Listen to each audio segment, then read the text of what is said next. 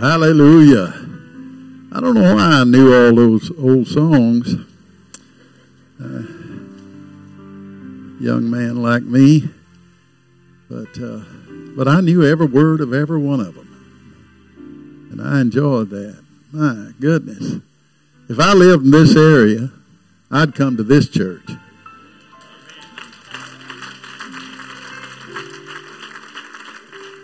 Thank God. Thank God. I have a history with this church. I preached revivals at Pool Bend. I preached revivals at Calvary. And I preached here.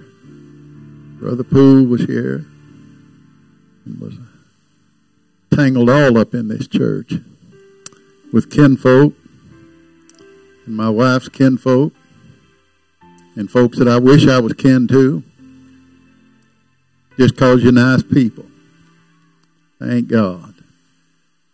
I was surprised to see some of you old people still here. I don't know how I knew you. But Vernice and Maudine, Beatsy.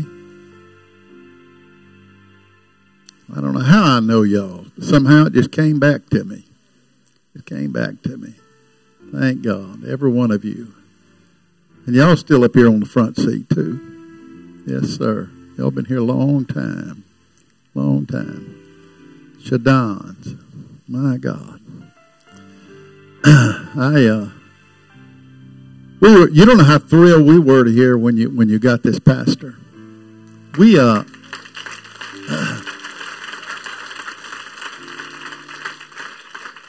He's right. We hadn't personally known each other very much, just speaking and passing. He didn't go to our church. He was underprivileged, went to another church. But we always heard good things about him. Always heard good things. Folks said, let me tell you, character means a whole bunch. If you ain't got no character, you ain't got nothing else to offer. Just stay out of the pulpit if you don't have any character, because you can't go any further without character. You may hoop and holler and preach a good sermon, sing a good song, shout a good shout, but if you don't have the right thing in here, you can't go any further. You can't take the church any further. That's as far as it goes. And we knew him to be a man of character, he and his family. And I told my wife when I heard he was preaching here, and we hear everything you do, you know, everything at Pentecost. We know everything, especially since there's Facebook, you know. I don't have Facebook, but I got 1,000 face saints to tell us, you know, about everything that's on Facebook. So we hear plenty, and when we heard he was trying out, I said, he's a perfect fit for that church. I said, he's the perfect man. He's the one. And we were thrilled when he was elected here. Just felt the connection, and felt like God had something good in store for this church. You look so good. You look good. It feels good in here. Smells good in here. It must be good. Must be good. Thank God. Thank God.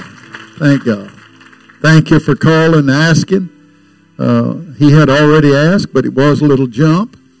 But I was glad to come. Always glad to come here and preach to this great church. You won't hear anything new. You've heard everything under the sun. Isn't anything you hadn't heard, but the Word of God's always fresh. It's always fresh. And I love it. Thank God. Could we just lift our hands and worship a little bit? Hallelujah. Hallelujah. Hallelujah. Hallelujah. Hallelujah. Praise God. Praise God. Praise God. Praise God. Thank God. Hallelujah. Hallelujah.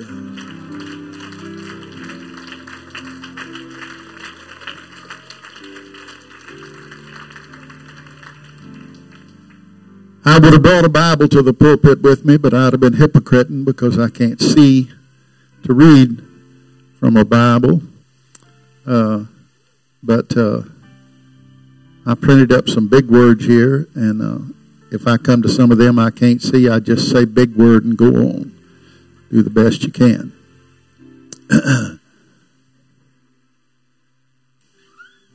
First Samuel 24 and verse 16. 1 Samuel 24 and verse 16. I have Chuck read at the church for me sometime. Have somebody read, and that makes you look old. I never want to look old. I'll just go ahead and keep looking young like I do now, like Beatsy, like we look now. You know, I like this. It's good. I remember the night Beatsy first came to a Pentecostal church and didn't know how to kneel at the altar. Didn't know how to kneel at the altar, and so coming from that good Catholic background, she got up on top of the altar bench and knelt down. And the altar bench was a little bitty narrow one that fella had built, a little wooden one, and it got to rocking around with her, and they had to catch her and the altar bench and everything because she was knelt up on top of it. I don't know how I've been here that long. I don't know how I've been here. Thank God. I know all of you is grandma. That's how long I've been here. 1 Samuel 24 and 16, and it came to pass when David had made an end of speaking these words to Saul, that Saul said, "Is this thy voice, my son David?" And Saul lifted up his voice and went and wept. And he said to David, "Thou art more righteous than I, for thou hast rewarded me good, whereas I have rewarded thee evil." You can be seated. Thank you.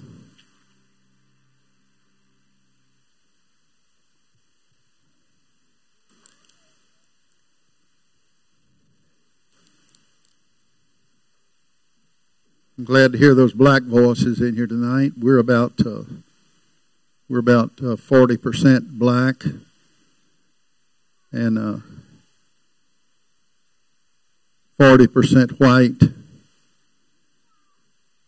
and 20% mixed.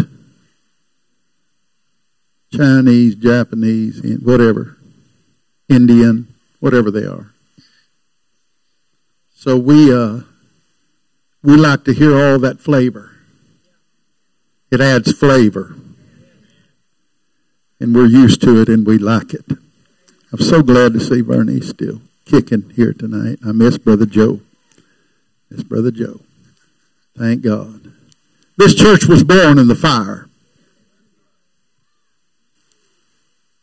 And it's going to be difficult for you to live in the smoke. There was a fire started, and once a church is born in that, it's difficult for you to ever settle down and live in anything else. And there's no sense in it. There's no sense in it. We have a society that's trying to pressure us to have normal church. We have a society that doesn't like that spitting in the eye kind of church that we used to have. We got a society that doesn't care about the wildness, they call it. I'm going to tell you, God still moves miraculously in the midst of a people that know how to worship Him and exalt Him. Hallelujah. All the Bible is not only about the families and their failures and their successes. It's not only that, but it's about how we react to the things that happens to us. I've watched over the years the reaction in some people's lives to the tragedies come to every family. We don't want to get talking about the gravesides tonight. We don't want to talk about the hospitals. We don't want to talk about the nursing homes. I'm too close to it to talk about it. I told my wife yesterday we have a bad nursing home in our town. The name of it is Landmark. And she got the cough and got sick. I said, don't make me take you to Landmark. You get up. You get up. Revive yourself. I'm going to fan you, or I'll have to take you to Landmark. That's all it takes for us. We get straight up when people mention Landmark.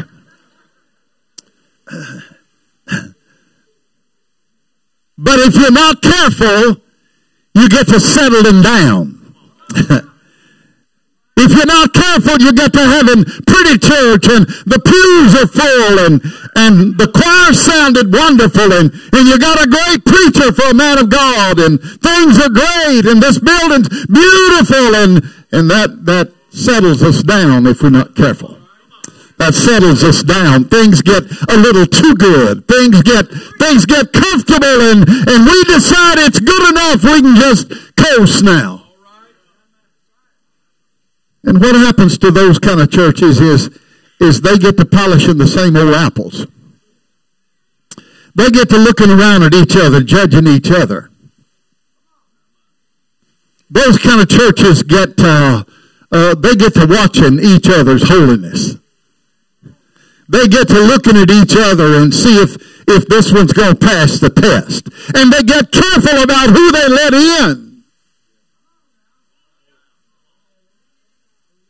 They only let in those folks that fit the bill, or they let those folks in that are in their family.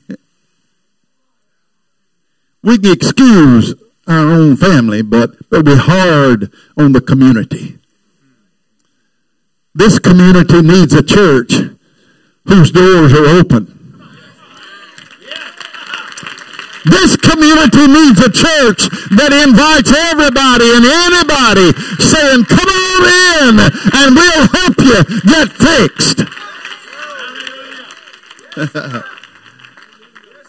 I hear folks talking about their standards, and I think how good that is. We better have a standard. You better have. You don't, everything comes in your life if you don't put up some standards. But I hear folks talking about them sometimes like that's all there is to God. That's all there is to God. It's just we just look good. Pretty dress you got on. You're still looking good. But you know what? You got to take those folks that hadn't got a dress like that. You got to take those folks that don't know anything about why you got that hair bundled up on your head. You got to learn to love them. You got to learn to love them.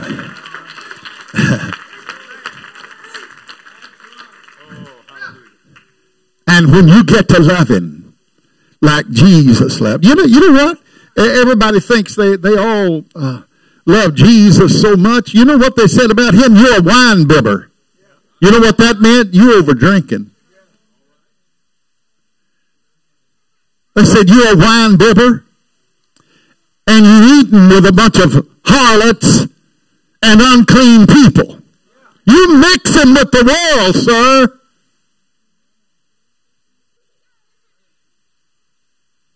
I thought that might quieten things down a little bit. Let me tell you, this community still needs a church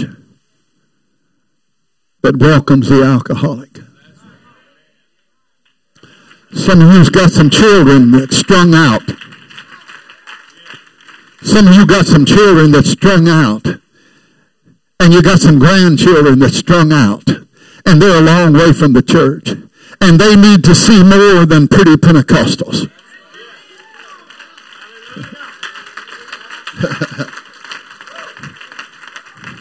They need to see some folks that's not afraid to hug their neck. They need to see some folks that's not afraid to dress some way besides in a suit and tie, who's willing to get out where they are and love them. I preached at a little church some few years ago, and And they used to have me in and say, we'd like for you to troubleshoot the church. Well, I don't like to be a troubleshooter. It's uncomfortable. It's miserable. But come in. He said, just preach a night or two and tell me what you think. So I went in and preached a couple of nights and just shaking hands with the church members. Just, I like people. I like all kinds of people. I like people who hadn't had a bath just lately. I like people who don't know how to brush their teeth. It's all right. I like dope heads and strung out people and alcoholics. I like people who just came out of jail. I deal with them a lot. I like them. I like them. We need them in the church. And just shaking hands with the people, and one of them said, well, brother Nugent, I know you, so I'm going to tell you this. You're fixing to hear some stuff when people say that. I said, all right. Said, what happened to our church? We were doing good. But our little piano player got pregnant. And the pastor had to set her down, and it just caused so much, confusion, and so it brought a reproach on our church. I said, well, where is she? Well, he set her down on the pew, and the church kind of froze her out.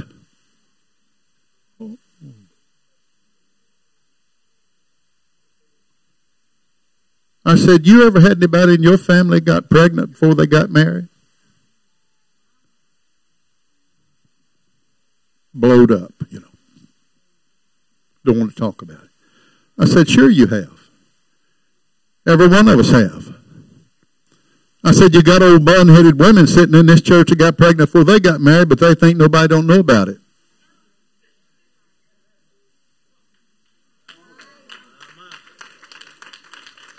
I said, they covered it up years ago. They think nobody don't know about it. I said, why don't y'all quit being silly? And I went over and told the pastor, well, I found it. He said, what? I said, I found the problem. I found what shut your revival down. He said, well, what is it, for God's sakes? I said, that little piano player over there that y'all throwed out. I said, God won't put up with that. God won't put up with that. I said, she's a child. She's 15 years old, for God's sake. And you're freezing her out of the church? I said, I'll tell you what the remedy would be for this. And if you want to do it, it's good. And if you don't, well, I'm not coming back tomorrow night. He said, but what is it? I said, it would be for some of these old ladies to go down there to her house tomorrow evening and take her some shower gifts for the baby. I said, now you find out tonight before I leave if they want to do this. And if they don't want to do it, I'm not coming back. Because we're hung up right here. So he gets that old group together on the side, and he said, Brother Nugent said, and I prayed part of them through, said, Brother Nugent said, y'all need to go down to her house and take her some shower gifts and invite her back to church tomorrow night. They said, well, if that's what he thinks. And so the next afternoon, at 3 o'clock, they went down to the little girl's house and took some shower gifts.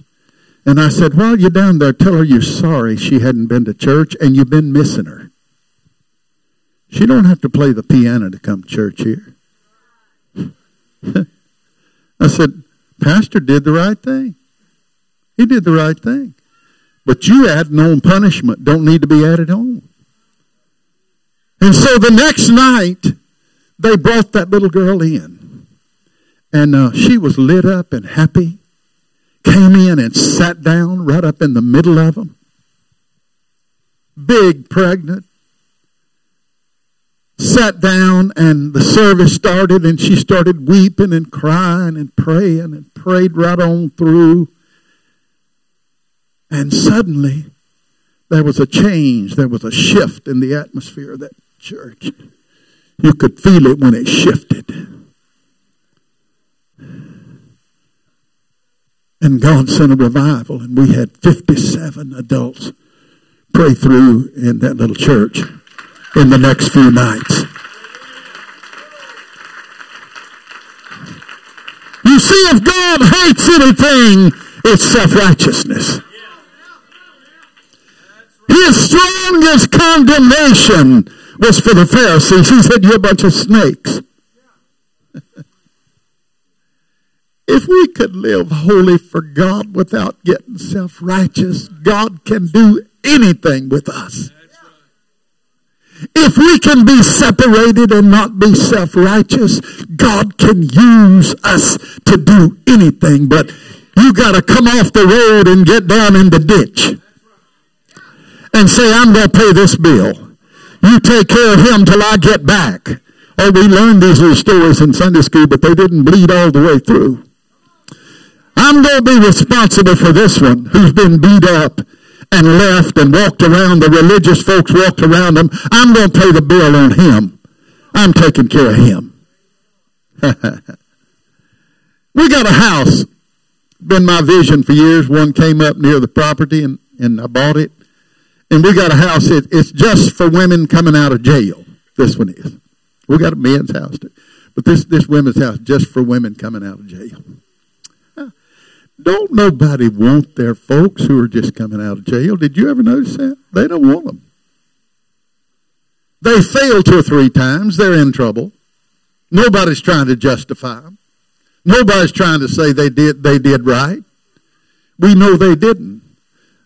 But we got a house and a house mother, and it's just for folks coming out of jail. And they sentence them to us, and we take them. I saw one of them on the front seat this morning at church, and when the pastor started preaching about soul winning, I saw her go to rocking and weeping and talking in tongues. Woo! I thought, yeah, you done caught it. You done caught it. All you had was a jailhouse experience. Now you catching the real thing. You catching the real thing. Now she don't know what to look like yet. She don't know exactly what she's supposed to do, but it won't matter. She'll catch it. I just tell the old lamb tongues to stay off of her, leave her alone, let her catch it. Let God do what he does best.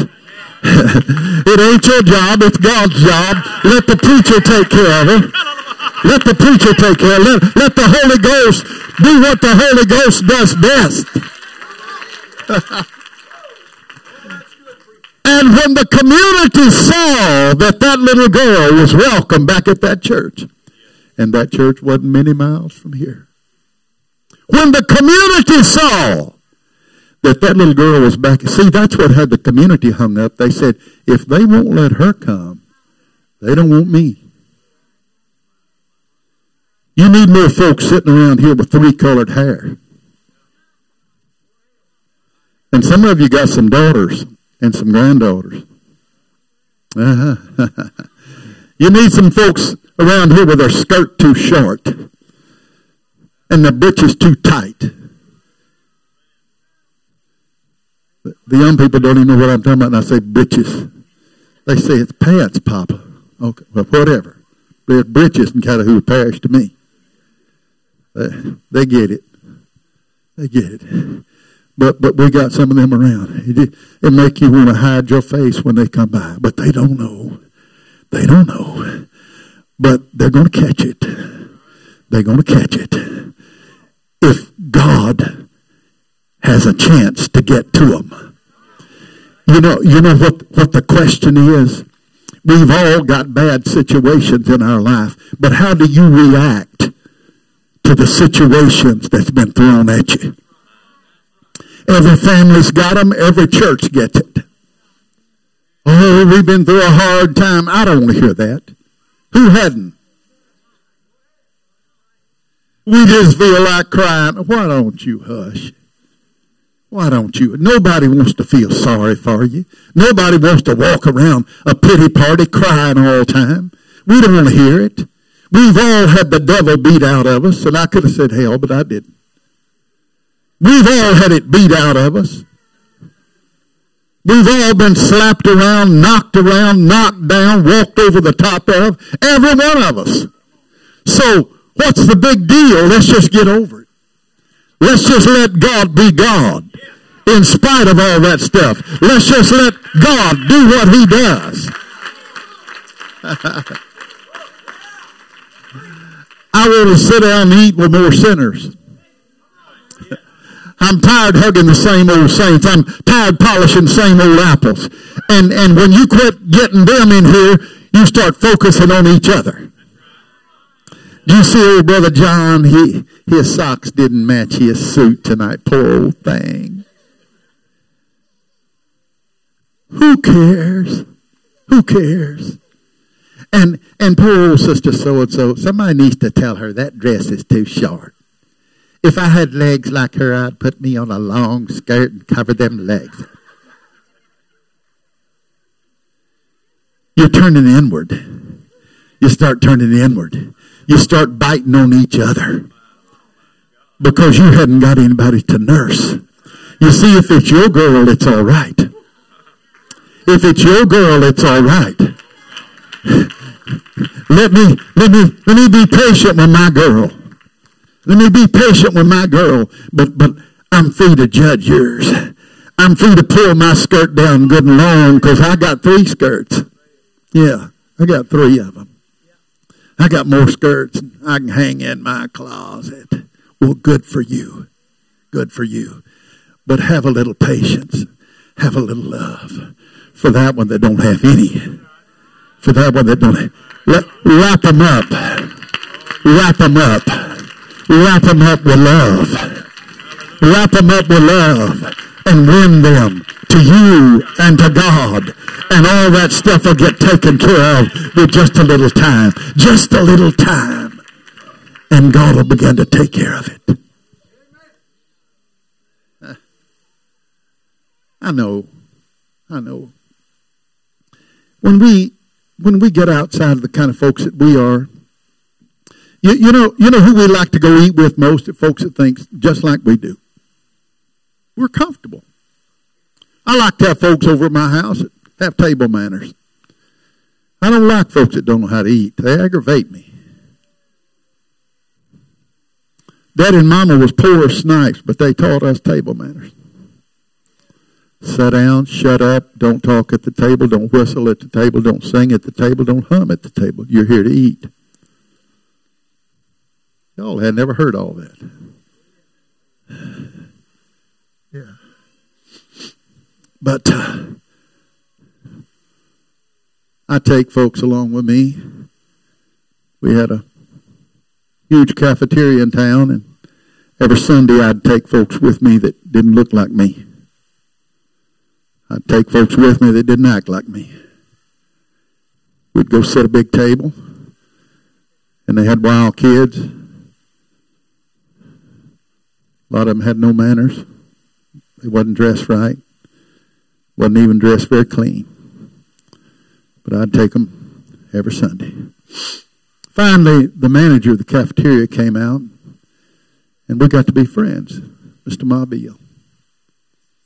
And he said, Reverend, I want to talk to you. I said, all right. He said, now, I'm Cajun Catholic. I don't fully understand everything you're doing. But he said, we don't have another preacher anywhere in this town that comes in here and brings the kind of people you do and pays their check every Sunday. And he said, during the week, I see you and your wife come in. Y'all bringing people. You're bringing people all colors, all races, all kinds. People I know that you don't even know who some of them are. He said, now, I know you're not a rich man. I know. But he said, we had a meeting this week, and I told the people that work for Piccadilly, I told all my bosses, We got a man that's bringing all kind of people in there. And he feeds them and foots the bill every week. Now he said, I want to do something to help him. And they said, well, Ma Beale, you do anything you want to. You've been a manager with us for 40 years. If you want to give it to him, if you think he's that good and you want to give it to him, give it to him. So he said, I don't want to do that. He said it'd take all the sacrifice out of it, but I want to offer you a bargain. He said, I want to pay for half of it every time you bring anybody like that in here. I said, good, good. He said, now I got a friend, and he wants in on it too. Good, good. And so I just kept bringing them, and they kept paying, and they kept paying, and they kept paying. And after a while, it wasn't costing me anything. It wasn't costing me nothing. I'm just taking whoever I want to in there. I ain't taking no preachers with suits on. They can buy their own. I'm just taking folks that need it. Folks that hadn't had a good meal. Just taking those folks in there. See, God ain't going to leave you alone. When you get in his business, he's going to get in your business. He's going to get in your business. We were building the church.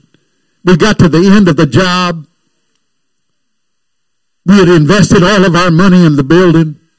We had spent $1.25 million on that building. And we got to the end of it, and I had a contractor. The only one that I didn't have a contract with, he was Holy Ghost filled.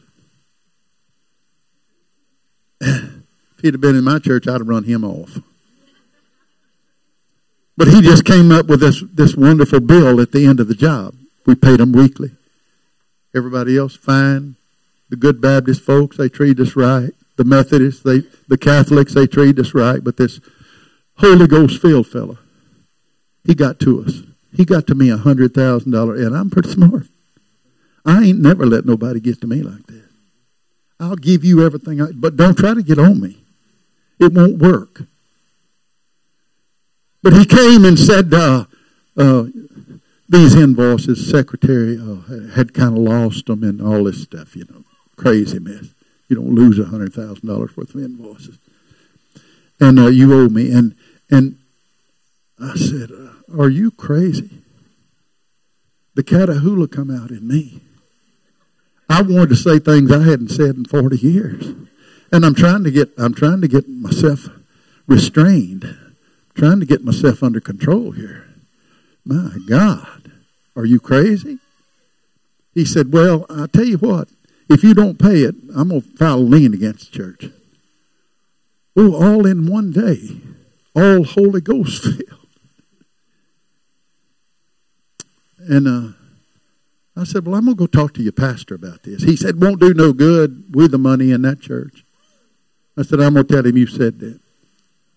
So I just went over. I did exactly what I said. I knocked on the church and got into where the pastor was. And I said, that sorry sapsucker from your church who's done our electrical work and got a company in this town, he's taking me for $100,000. And I told him I was going to tell you, and he said wouldn't do no good. He was the money here. He said he's not only cheating you, he said he's a liar. He ain't the money in this church. Huh? Caught him. Caught him. He's a liar too.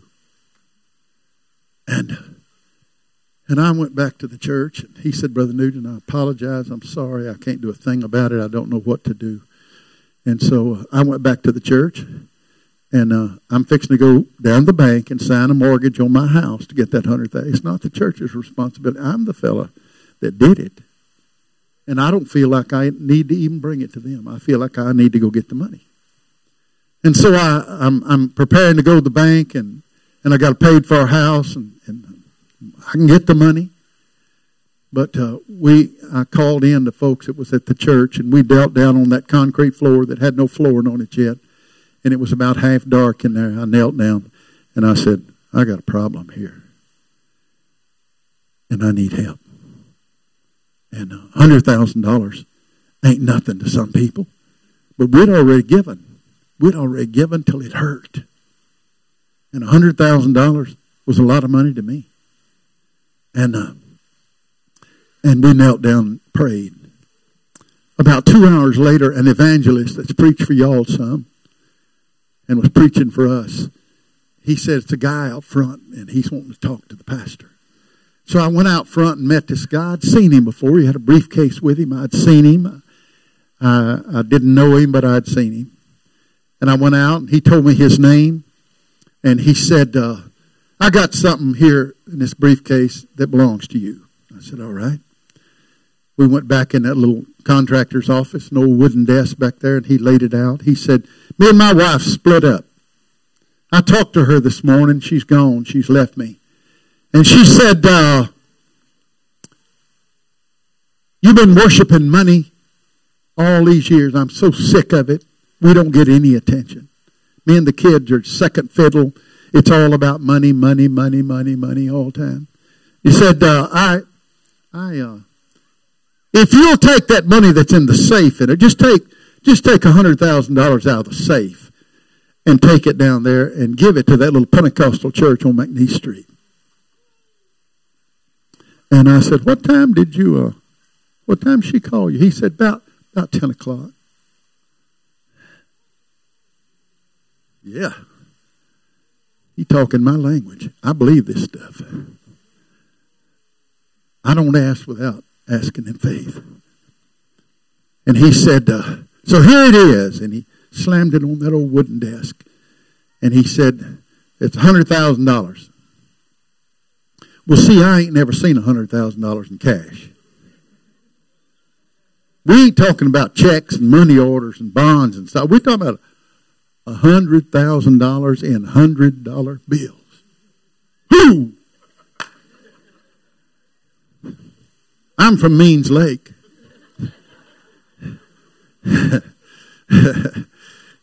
And popped that thing open, and there it was. Woo, stacked nicely like dope money. You know.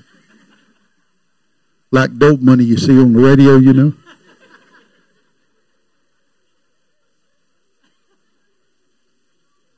Woo. And it kind of scares me, you know. I really don't know. What do you do with $100,000 in $100 bills? I didn't even know you could pack it all in a briefcase, but you can take it from me, you can.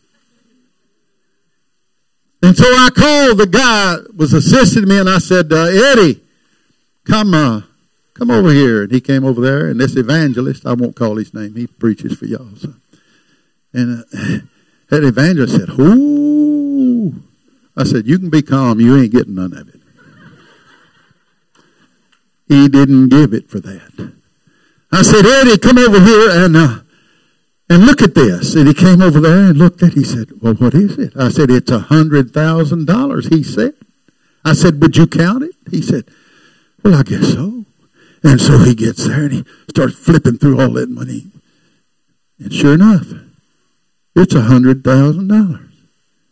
And I said, he said, what you want me to do with it? I said, take it down to Calcasieu Marine Bank and deposit it in that building fund account. And I'm going to go pay that sapsucker.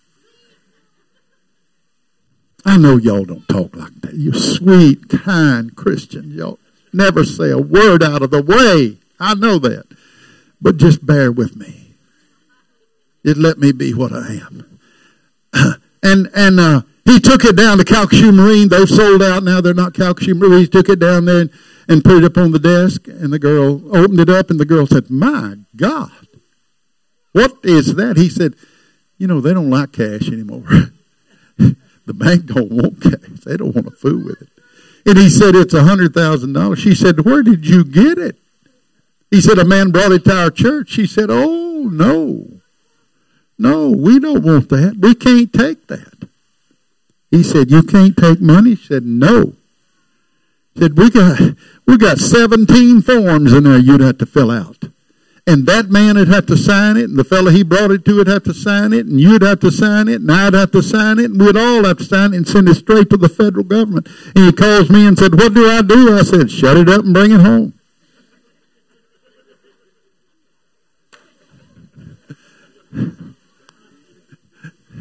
So he comes back with the $100,000 still in the briefcase. And he said, what are we going to do? I said, let me call my friend down at the bank. So I called my friend down at the bank. I said, hey, what do we do with $100,000 cash? He said, oh, just deposit it $10,000 at a time in every one of the branches, and you'll get it deposited after a while. I said, okay, old dummy, I can do that. I can deposit that money. I can do it. And so we,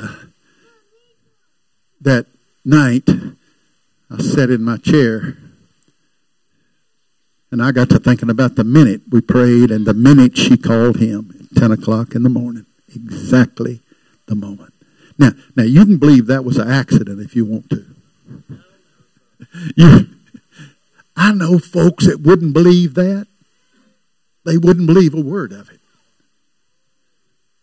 But I'm telling you, when you get to the place, you quit trusting yourself and you start trusting him, God begins to come through.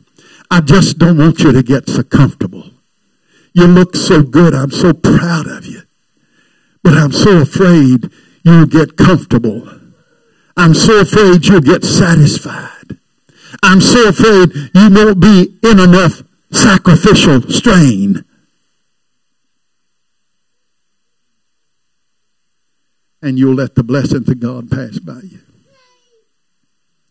See, I don't need that $100,000 tonight. We're in good shape now. Yeah, we all get there. At one time or another in your life, you get in good shape. Everything gets smooth. But when you forget who brought you where you are, when you forget who did what he did, and you think it was you that did it, you're in trouble. You're in trouble, and it'll fall down. It'll fall down. My mother was an intercessor. Thank God for all the Hughes girls here tonight, all my kin folks. I think my granddaughter's here. I can't see you, but I think Vandy's here with my great-grandchildren. There she is, yeah. Oh, you're the prettiest girl here. Nugents are all beautiful. My mother was a prayer warrior, and we moved one time. Daddy would come in on the weekend sometime and move us. We just moved from one old house to the other. Beatsy, y'all was poor enough. Y'all moved in one of them same houses we lived in for a long time. Yeah. But he came in one weekend, and we had to move out of the house we were in, and wasn't going to farm there, and we had to hunt another house. So he ran out with his cousin. They just moved around all over the community. Finally went up on the Bayou Louis up there and found an old house back in the woods. There wasn't even a road to it. Not even a road. And so they wove around back there. Somebody told them it was one end. They wove around through the trees back there and found that thing.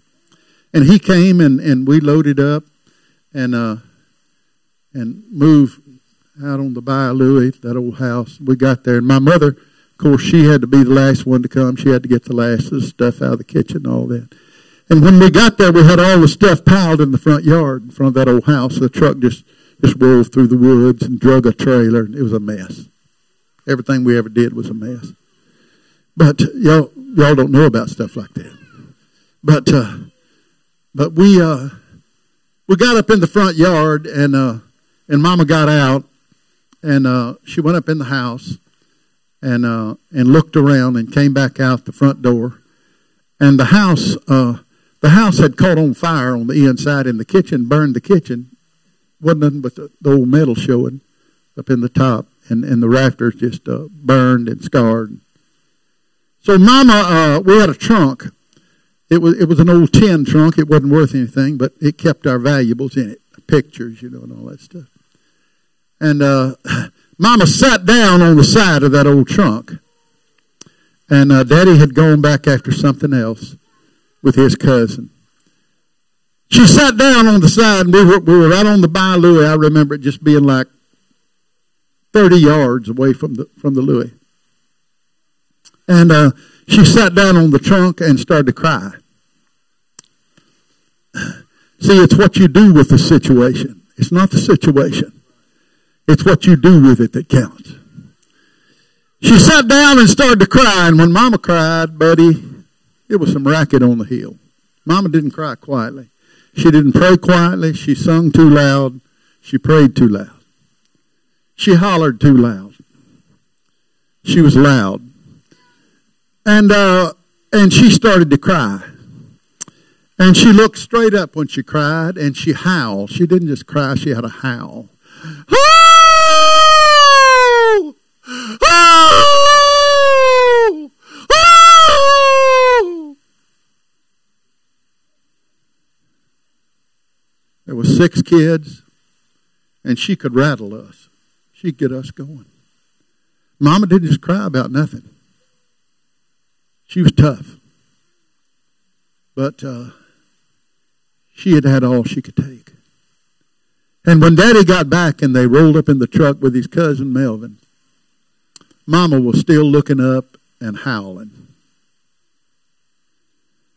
And he got out of the truck running and ran to where Mama was and said, "My God, Esther, what is wrong?" And she wouldn't quit. Oh! Oh! He looked around at us, wanted us to explain, you know. What in the world? He's a little Cajun, excitable. What in the world is the matter with her? They said, she don't like the house. That's all we knew to say. We did. Mama don't like the house. He said, "My God, we'll find another one if you'll hush." See, it's what you do with the situation. It wasn't going to do her any good to fight with Daddy. You couldn't win fighting with him. But she knew about intercession. That's all that was. That's all it was. She was interceding with Daddy, not with God. She was interceding. She knew what worked and what didn't. And her heart was breaking, and she couldn't. She couldn't go any further. And she'd just point back toward that house.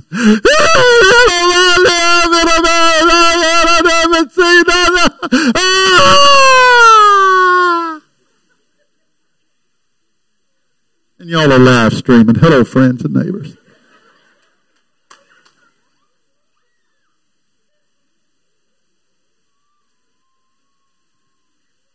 Daddy went to running in circles around that pickup truck and that trailer saying, "Load it up, Melvin, load it up, load it up, load it up. Help us kids get this stuff on this trailer, load it up." And we pile all that stuff back on that truck and back on that trailer and hit it out of there. Do you know where we moved to? We moved to the lot where Jamarcus is living right now. There was a good old house there. It's been long gone. But there was a good old house sitting right there on the bank of the Bursley. Sitting right there. And we moved in that old house. And it was a clean house. We didn't need bathrooms and stuff like that. We didn't even know what it was. Never had one in my growing up years. Never. But it was a living, serviceable, clean old house. The reason I know where it was is we took slingshots and shot the people working on the bridge building the Bursley.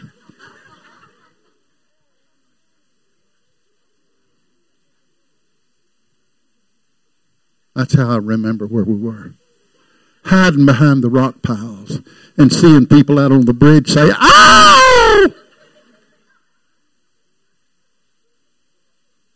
That's how I remember where the house was. See, it's your reaction. It's not the hurt. It's not the pain. It's not the trouble. It's what are you going to do about it that makes all the difference in the world.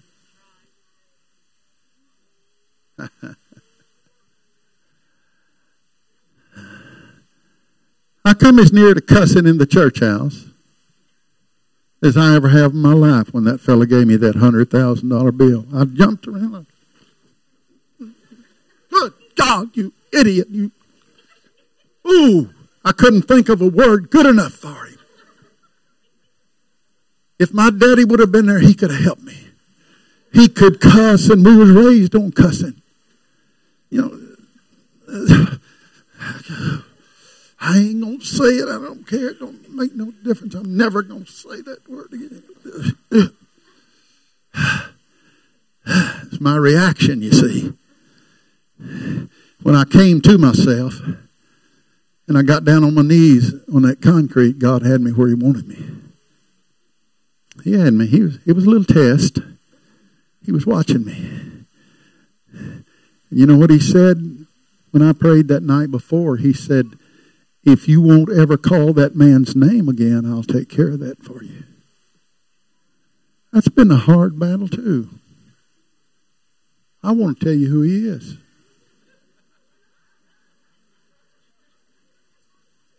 He still says he's Holy Ghost filled. I don't believe a word of that. God jerked that great business out from under him. He lost it all.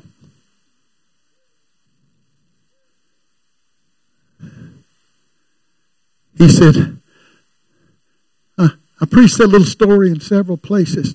And every time I preach it, I get right up. I want to just call his name so bad. Could I just tell you his initials? Yeah. Some of you might know him. That would make me feel so good if somebody said, I know that bird. I know him. But see, well, when God gave me that, he said, you don't ever call his name again. I don't know how God can be that forgiving. I don't know how he can be that good. I'm not that good. People that cheat me, I want to tell it. I just want to talk about it. It just made me feel better to say that sucker tried to cheat our church out of $100,000. I'd like to tell that all over. God said, no. You don't tell his name. You don't ever mention it. It's been 20 years now. And I hadn't, and I'm not going to. But it don't mean that Nugent and me don't want to. Because it does. It does. It's the reaction to what's going on in your life tonight that will determine whether you are blessed or whether you're cursed. It's the reaction to it all. Could we stand together?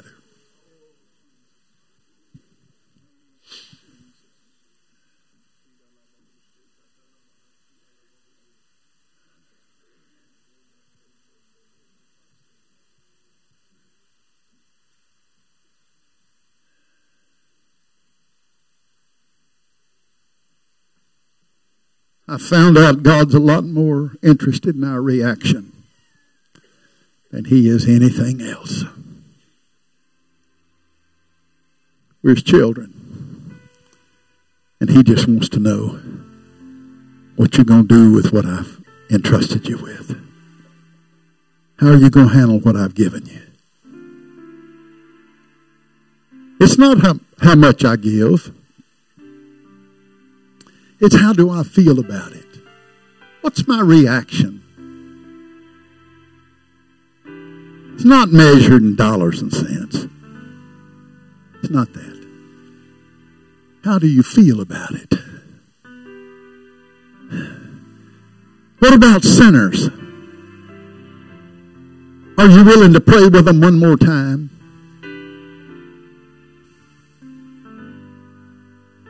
Are you willing to give mercy to him one more time? One more time. See, I still sit on the front seat, and when I'm at the home church, and I still kneel with people that never have lived for God, and they're not going to maybe, but I'm going to still pray with them. They're going to get every chance out of me. I don't care if they kneel 99 more times. I'm going to be right there with them. I'm going to be right there with them. I'm going to help them. It doesn't matter. It doesn't matter. It doesn't matter how dirty. It doesn't matter how repugnant. It doesn't matter. I'm going to be right there with them. Because somebody needs to intercede for them. Somebody needs to. Somebody needs to. Could we lift our hands together? And let's exalt the Lord. God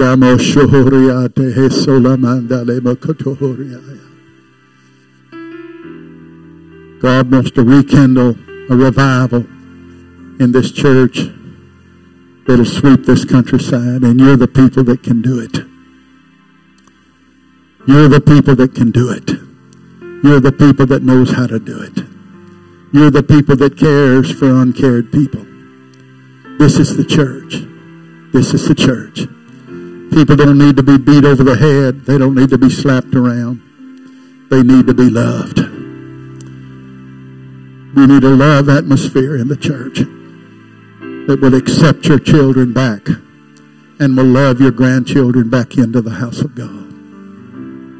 They need a pastor that will hug their neck when they're unlovable.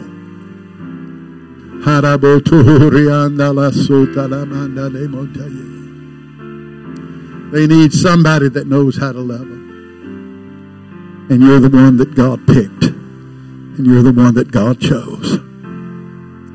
You're the one. Do you want to accept the challenge tonight and say, yes, Lord, it's me. It's me, God, that you've chosen. And I'm ready to step in to that place. I'm ready to do the work. I'm ready to give the money. I'm ready to give myself. I'm ready to give my life to see a revival in this church. I'm ready. I'm ready. I'm ready. Thank God. I wish somebody just cry out a little bit, right out of the depth of your soul.